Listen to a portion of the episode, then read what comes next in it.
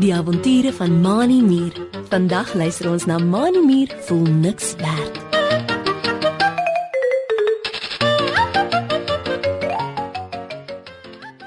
Dit is doodstil in die skool se klaskamer. Meneer Ulrich Uil sit voor in die klaskamer by sy lesenaar. Hy skuif die groot dik raambril vorentoe oor sy krom neus, glimlag en kyk na almal in die klas wat besig is om in hulle skoolboeke te skryf. Meneer Ulrich Uil het 'n klomp sinne op die swart bord agter hom geskryf. Almal moet dit in hulle boeke oorskryf in hulle mooiste handskrif. Die diertjies probeer op hul heel mooiste skryf want meneer Ulrich Eil het gesê dat as daar een is wat nie sy bes doen nie en lelik skryf, gaan die hele klas gestraf word en na skool bly. Dan sal hulle die hele middag sinne oor en oor moet skryf om te oefen totdat daar mooi geskryf word. Niemand wil graag agterbly as die klok lui nie. Mani Mier sit op sy skoolbank langs sy maatjie Driekie Dassie. Hy konsentreer hard om so mooi as wat hy kan te skryf.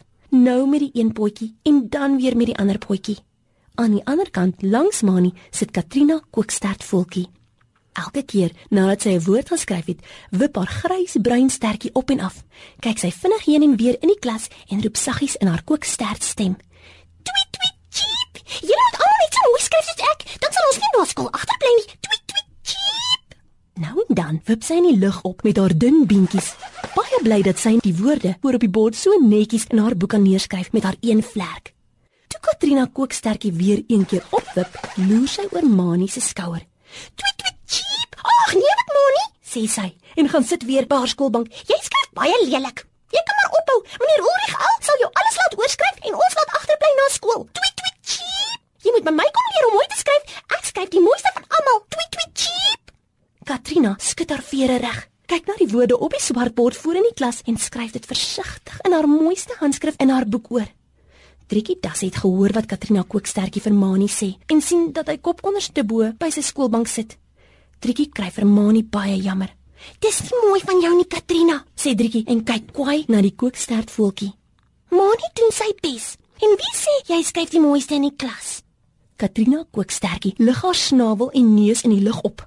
Sy stoot haar wit vere borsie ver vorentoe tik met die punt van haar een vlerk op die skoolboek wat voor haar lê, kyk vererg na Driekie Dassie en sê saggies sodat meneer Ulrich Eil haar nie kan hoor nie. "Tweet tweet cheep. Dit is so. Kom kyk self hoe mooi ek skryf.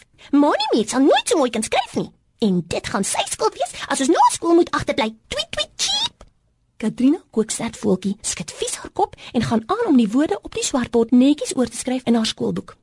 Driekie kyk weer na Mani en weet dat hy sy bes probeer om mooi te skryf. Maar omdat mure 6 potjies het, skryf elke potjie verskillend. Die een groot letters en die ander weer klein letters. Nog een regop letters en die ander weer skewe letters. Mani muur sukkel om al die letters dieselfde te laat lyk.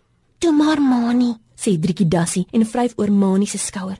"Moenie dat Katrina kookstertjie jou sleg laat voel nie. Sy dink sy is beter as jy." Mani muur skud sy kop. "Sy is reg, Dikkie," sê hy en kyk met 'n frons na die papier voor hom. Kyk net hoe deurmekaar is my skrif.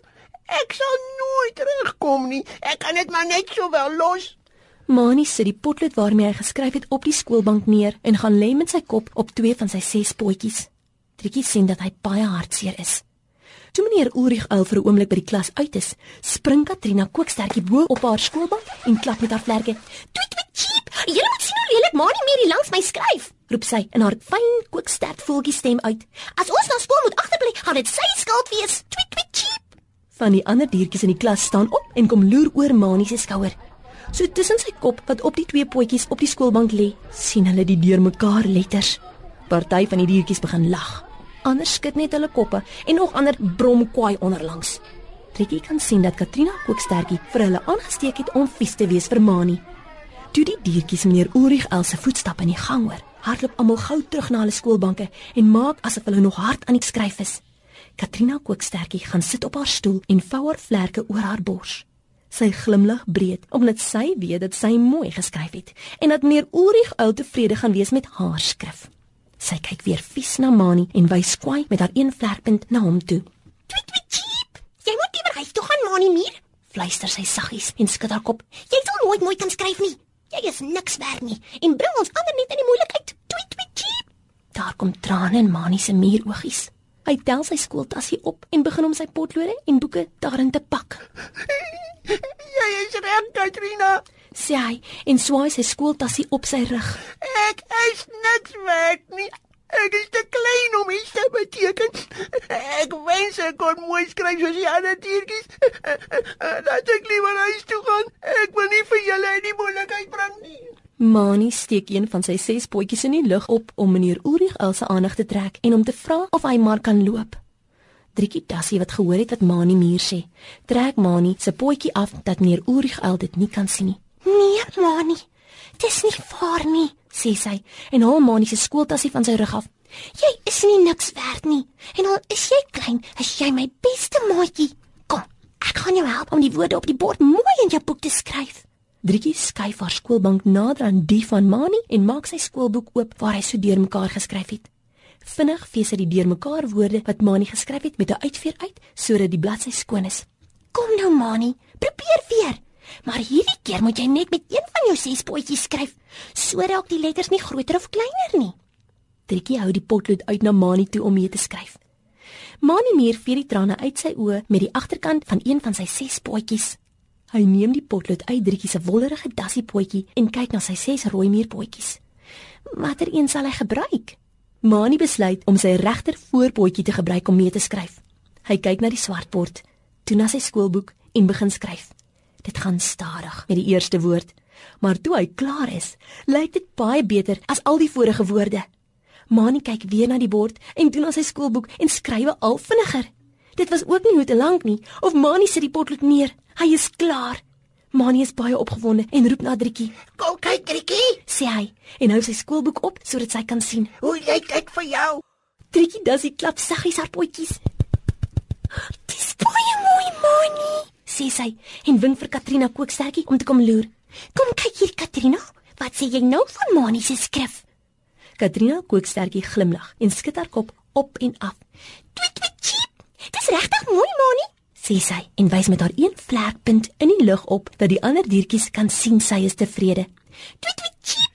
Ek is seker dat ons nie na skool sal hoef te bly nie. Ek is jammer dat ek so lelik met jou was.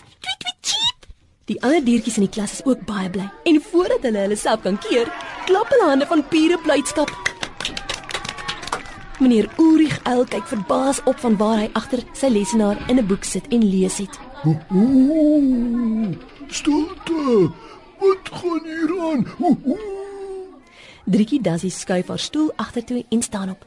Meneer Ulrich Eil, sê sy en sit haar hand op Mani se skouer. Ons is almal baie bly dat ons nie na skool hoef agter te bly nie. Ons maatjie Mani meer wat gedink het hy is niks werd, het agtergekom dat hy tog dinge kan regkry. Maak nie saak hoe klein hy is nie. Meneer kan kom kyk hoe mooi hy die woorde in sy boek geskryf het. Die dag was Mani meer baie bly dat hy iets reg gekry het toe hy regtig hard probeer het.